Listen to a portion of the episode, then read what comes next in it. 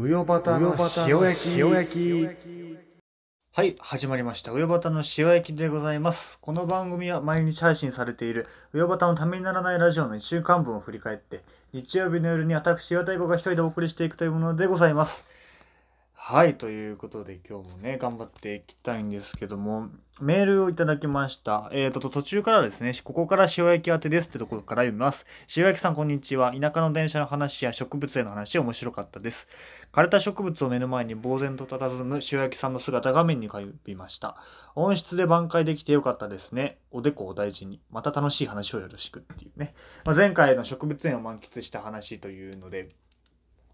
えっ、と、のコメントをいただきまして、ありがとうございますというね。まあ、こういうのが嬉しいですよね。もうこのメールでしか多分その、なんて言うんでしょう。この話をしてていいんだっていうね、このままでいいんだっていう確証は得れないですから、僕はもはや。その本、ね、だから、こういうメールがないとずっと滑り続けてるんじゃないかっていうね、まあ何回も言いますけど、っていうふうに思っちゃうので、ありがたいですねっていうので、まあね、今日はちょっとね、まあ熱々の塩焼き的な話をしようかなっていうふうに、いや、熱々じゃ焼きたての塩焼きか。いつも間違えちゃうな。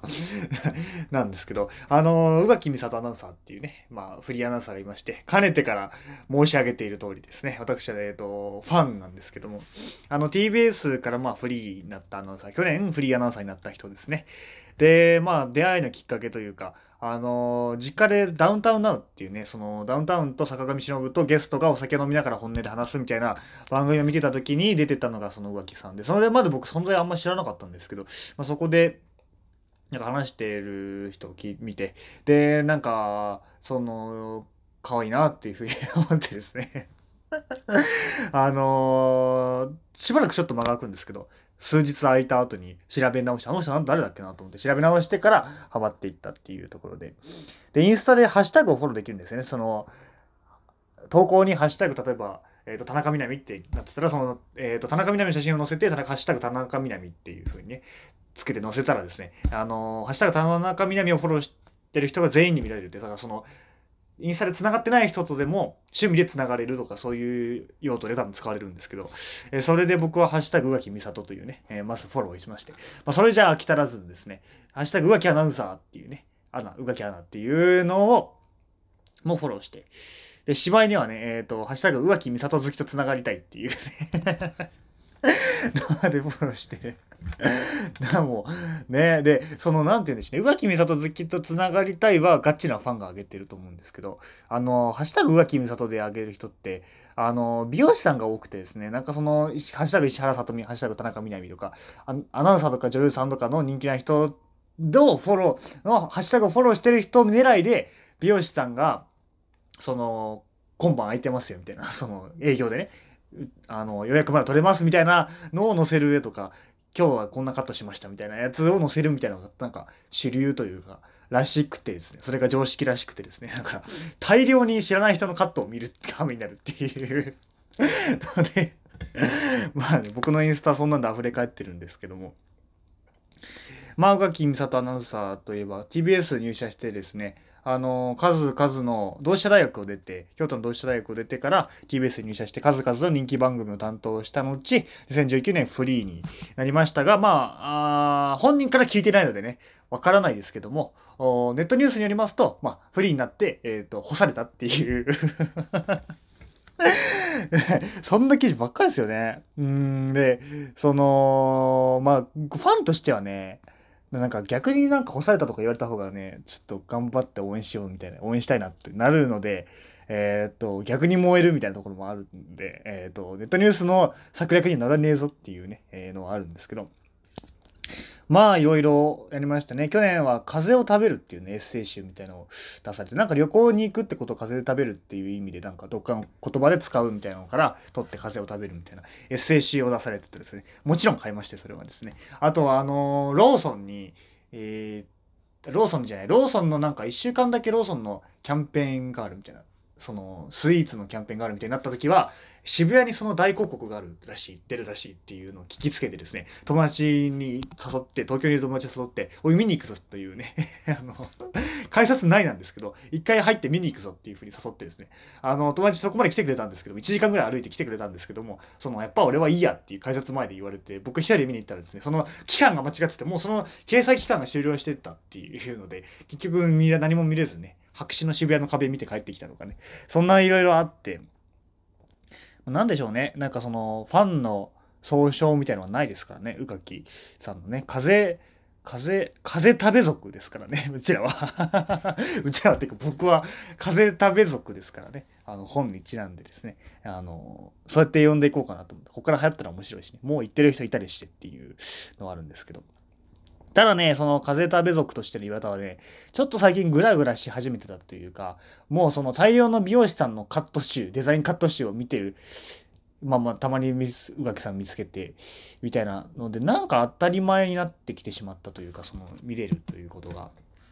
っていうのもあるし、まあ、干されたっていうのが本当か嘘か知りませんけど、なかなかテレビで見ねえしっていうので、昔までの熱はないかなとか、どうしよう、どうしたもんかな、みたいな。うん、僕の時代は終わったのかな、みたいな、宇垣さん的な時代は終わったのかなとか思って過ごしてたんですけども、そんな中ですね、えっ、ー、と、先月？今月？先月か。先月に、あの、また新しい本がね、出版されるという、宇垣さんが書いた本がですね、出版されるというのを聞きつけて、どんな本だろうと思って調べてみたらですね、えっ、ー、と、宇垣美里のコスメ愛っていう その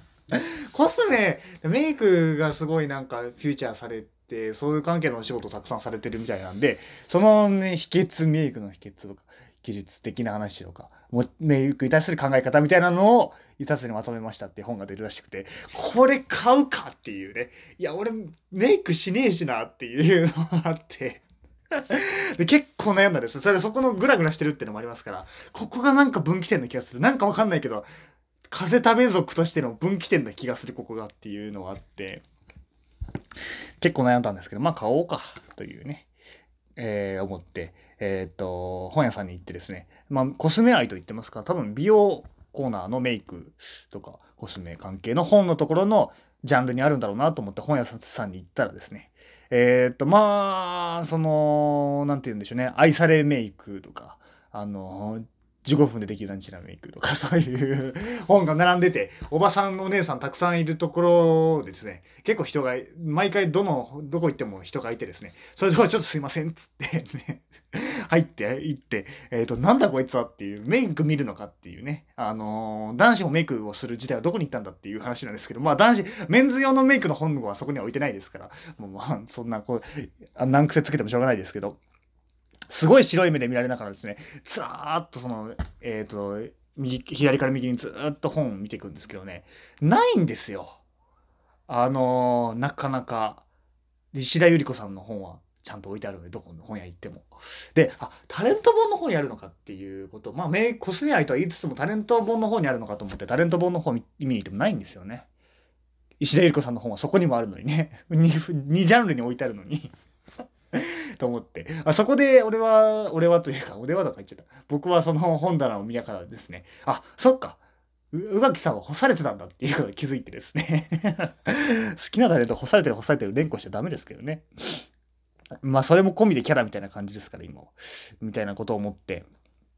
で結局ないからどこ行っても石田ゆり子さんの本はあるのにゆかけさんの本はないのででまだそのな5店舗ぐらいその「すいませんちょっとメイクのところですいません」って言って間入っておばさんたちの間入ってザーって左から右見てないタレント本見てもない石田ゆり子さんの本があるっていうのを5店舗ぐらいしてやっと見つけて買ってきましたよ。コスメ愛ただね、あの、怖くてまだ読めてないんですよね。1650円、あのー、購入させていただきまして、ぜひ、えー、まだ買ってない人がいたらですね、皆さんもぜひ買ったらいいんじゃないか。大きめに、ちょっと大きめの本屋さんに行って買ったらいいんじゃないかなっていうふうに、えっ、ー、と、思いますけども。これを機にね、メイク詳しくなってしまうのでか、自分はっていうね、思いつつ、えっと、まあ、また読んだら、こう、報告させていただこうかなっていうふうに思います。それでは振り返っていきましょう。今週も面白かったです。丸。今週は振り返りというのをパス出したくさんしていただいたので、田畑から、それの単語に答えていくみたいな感じで、結構答えたいこともあったので、あの、やっていきますと、年賀状の話してましたね、まずね。あのー、田畑、なんか10枚ぐらいですごい少ないみたいな感じ言ってましたけど、あのー、もっとですよ、僕は。あの去年は、えっと、来た人、正月明けて、えっと、年賀状は僕に来た人にだけ返そうと思ってたら、2枚しか来なかったって。のでで、その、2枚かいっていうね、のはあったりとか、あとはあれですね、なんか、住所を手書きするかプリントアウトするか問題で、うちなんか親が毎年小学生の頃からプリントしてくれてたので、その裏書くだけだったんですけど、住所ちゃんと手書きで書く人もいて、なんかそれで、その年賀状大変だよねって話って結構あるあるというか、共感を生みやすいというか、親近感湧きやすい話なんで、しがちなと思うんですけど、年末に、とか年始に。なんだけど、いやでもお前プリントだけどな、みたいな感じで、その手書き族には入れてもらえ、手書き族、手書き勢には入れてもらえないっていうので、あの、なんかちょっと疎外感感じながら、みたいな感じでしたね、年賀状は。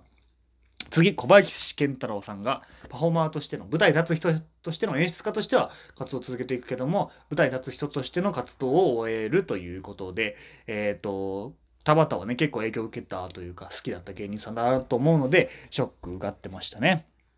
っていうので田畑がねそのなんて言うんでしょうね、やったの覚えてますよ。謝恩会というかお楽しみ会みたいな卒業式の後のやつで、えっ、ー、と、劇、20分ぐらいあったかな ?15 分ぐらいか。の劇をやるみたいな。小橋健太郎さんが書いた劇をやるっていうのでやってましたね。面白かったな。笑った記憶もありますけど、あのーふわっとしか覚えてない理由は、僕もお楽しみ会その出てるんですよ。で、1個下の学年なんで、1個下の学年、確か男子グループと女子グループに分かれて、うちのクラスで、で、それぞれ出し物するみたいなのがあったんですね。それで、あのー、うちらのクラスはですね、僕仕切りでですね、あの、当時横浜の僕が行ってた中学校には聖夜劇っていうのがありまして、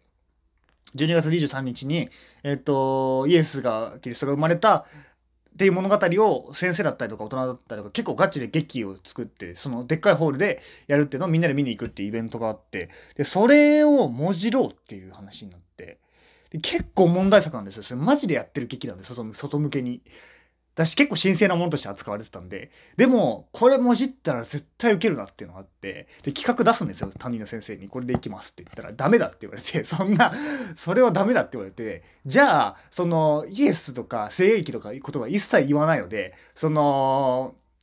ただ、何て言うんでしょう、その、ある、あるところ、ある貧しいカップルに生まれた子供の話をしますって。馬声で生まれた子供の話をします。名前はイエスじゃないですっていうね。あの、ストーリーは全部一緒なんですけど、名前だけ変えますか？ら、これでいいですか？っていうので、結構なんて言うんでしょうね。全く見たことないですけど、半沢直樹ばりのね、このバチバチをやりまして、先生と。俺が責任取りますっていうね、失敗したらってい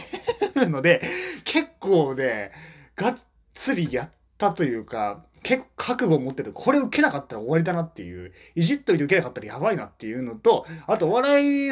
なんとなく好きかなっていうのはあったんですけど、そういうの、コントみたいなやるの初めてだったので、その緊張もあって、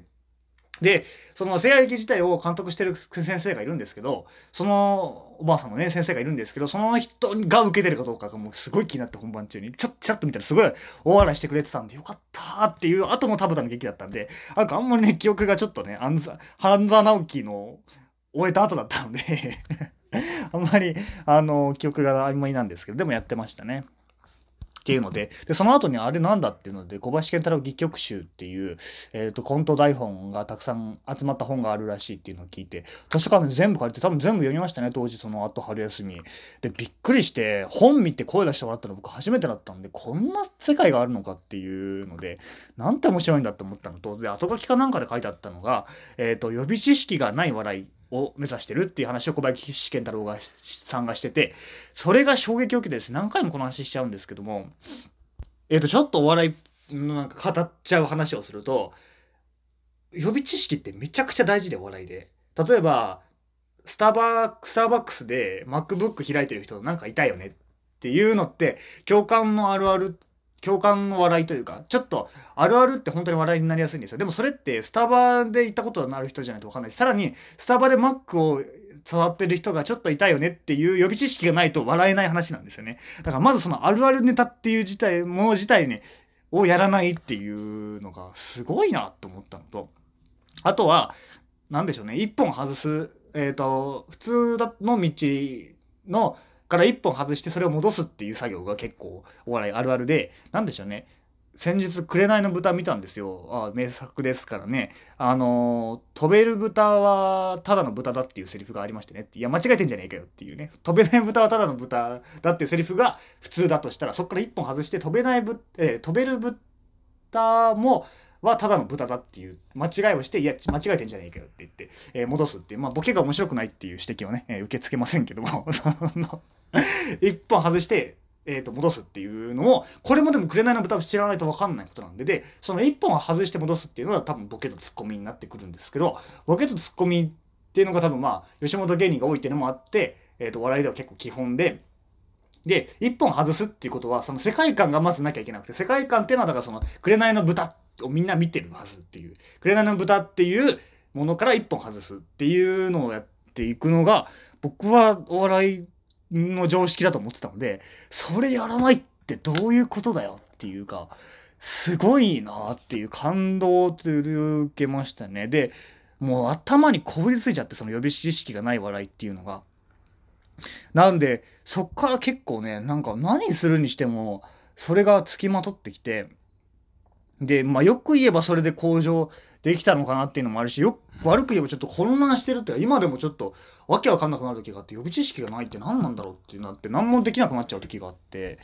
っていうので結構まあ僕も影響を受けたといえば影響を受けた人ですね小林健太郎さんが。はいということと最後なんか「一本グランプリ」についてどう思うかみたいななんかその最近「一本グランプリ」面白くないんじゃないかっていうねあの松本人志さんがま、主催という形でやられてる、あのお笑い芸人さんが大喜利をする番組ですね。一本グランプリ、一本ってやつですね。それが、えっ、ー、と、昨日放送されまして、その話で、